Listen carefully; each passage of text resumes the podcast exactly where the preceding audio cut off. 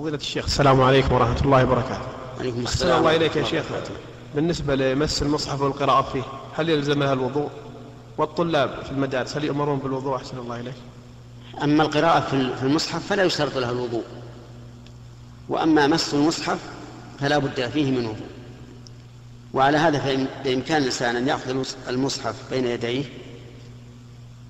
ويكون عليه قفازات أو معه منديل يتصفح به المصحف ويقرأ. أما بالنسبة للصبيان فقد رخص في ذلك كثير من العلماء أن يمسوا القرآن بلا وضوء، وقال لأنهم غير مكلفين، فقد رفع القلم عن ثلاثة.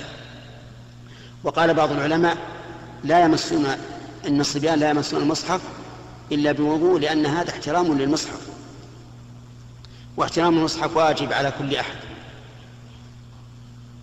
ولكن نحن نقول إن أمكن أن يتوضأ فهو أفضل بلا شك وأسلم، وإن لم يمكن فلا بأس.